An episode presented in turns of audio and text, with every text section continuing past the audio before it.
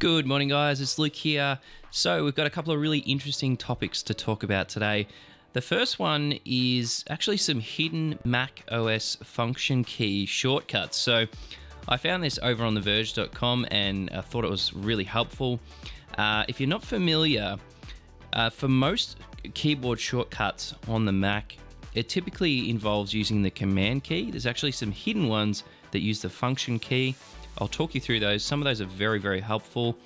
Uh, you can get six months free Apple Music right now if you are a PS5 owner.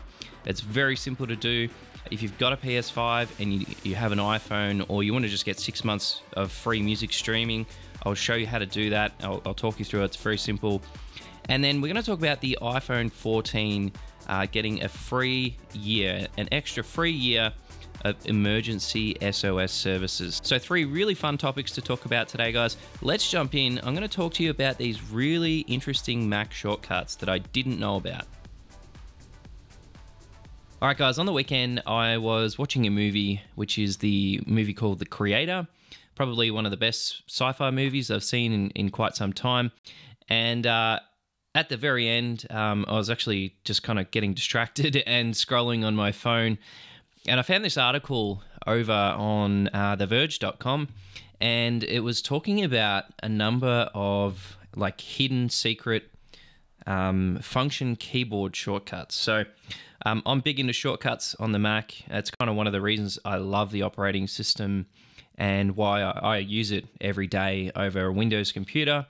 Is once you get a hang of the function keys and the keyboard shortcuts, there's just so many things you can do um, so quickly.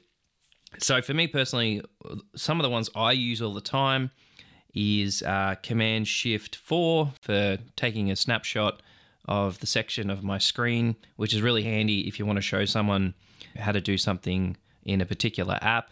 Um, in my day to day role, I'm often sending um, just small sections of a screenshot to people on Slack. So I love using that function. And then there's other ones like uh, Command and Spacebar which will allow you to do a whole search of Mac OS. I use that all the time too. Really handy if you're looking for a particular file um, or there's an app that you haven't got open and you want to open it really quickly. But today, uh, The Verge put a, an article up and it's from a website. It's called tidbits.com and it's a whole heap of uh, additional function key shortcuts. So basically, you push the function key which is just below the shift key on your keyboard. And you can do a number of shortcuts that um, I don't really think a lot of people know about. So I'll run you through them real quick. They've, we've got about 10 here. So, um, so function shift A opens the launchpad. Function C is the control center. Function D starts dictation. Uh, function E opens the emoji picker. I use this heaps. Um, I in the past I was going uh, Control Command Spacebar, which also opens it up as well.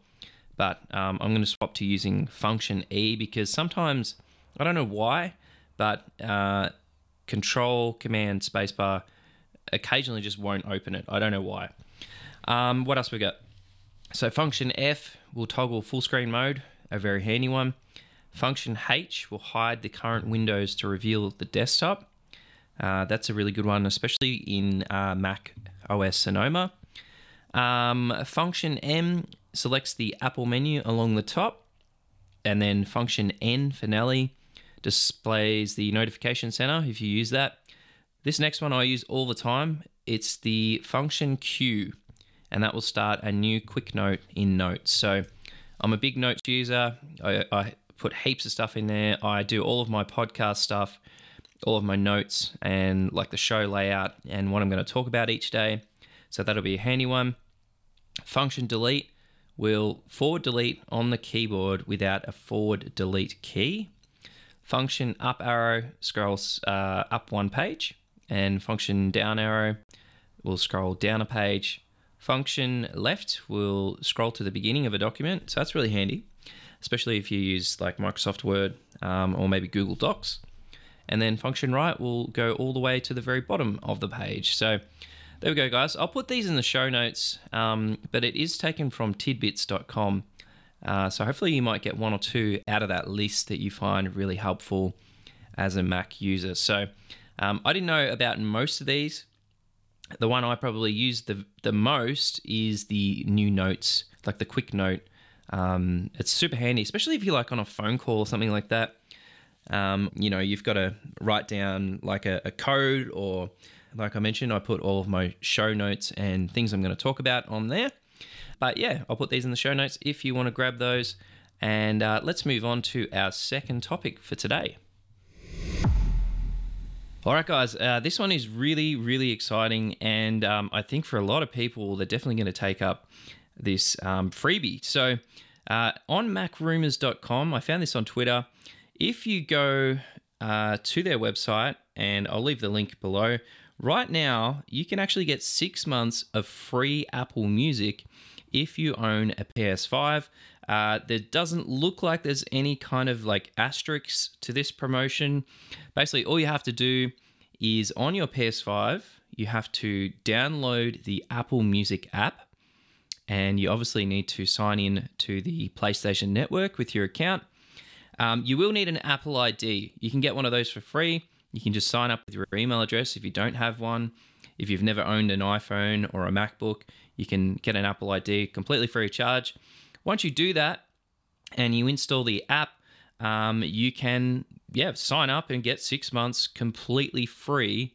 Uh, if you've got you know premium headphones, you will notice that the quality of streaming is really really high.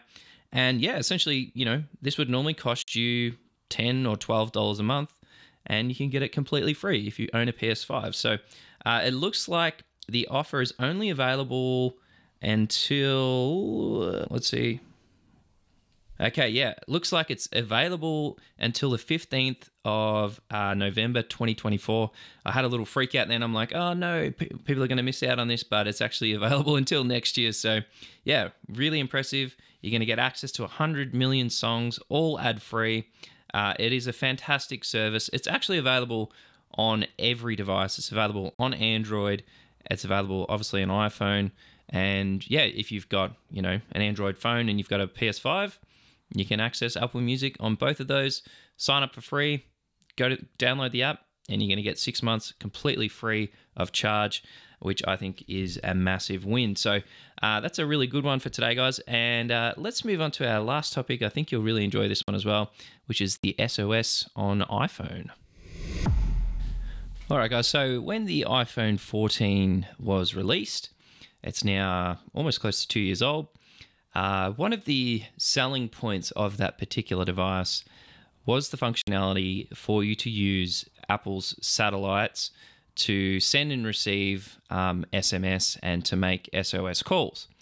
Now, obviously, this is probably really for a, a very small number of users because let's think about it. Most people that use a, a mobile device are using it either at home or they're using it at their workplace.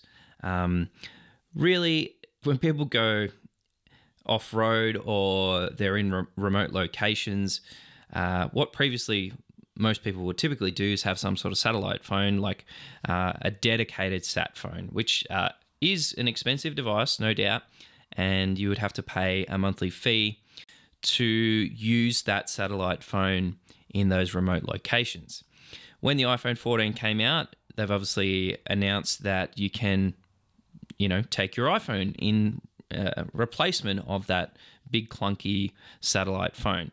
And it gives you the ability to send and receive SOS or emergency text messages on your iPhone. There is also the ability to make calls. Um, there has been definitely some reported cases of people using their iPhone to get out of some pretty hairy situations, and they've done that using that SOS service.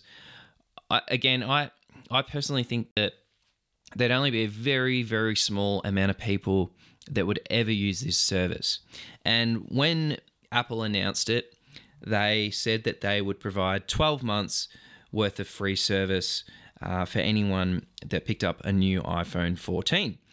And what's happened in uh, recent news in, in the last couple of days is Apple has come out and said um, on in a press release and on socials that uh, they will provide an extra 12 months free use of that service. Now, I was reading some of the comments and some of people's uh, concerns around this, and what a lot a lot of people are kind of saying is they feel that Apple hasn't yet come up with a strategy to actually monetize this service properly. So, yeah, I, I would typically, I, I would personally agree with that. I kind of feel like they've maybe monitored the actual amount of use and how many people are using this service, if, if it's worthwhile even building it into their iPhone. Like maybe it costs them an extra 30 or $40 to put that type of modem in their iPhone and are they weighing up whether it's worth including that moving forward? The reason I say that is um, there are other services like Motorola has uh, recently brought out a dedicated uh, device that connects to your phone via Bluetooth and it will allow you to do the same thing.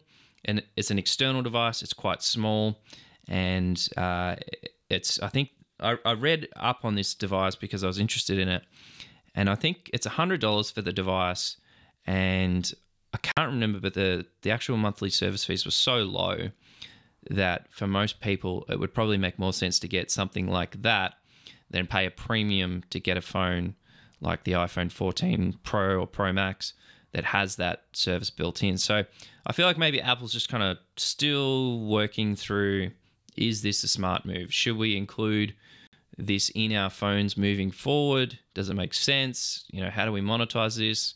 Like, what's the best strategy to get people to actually use this? Do people even care about it? um, that's that's probably something that should be considered too.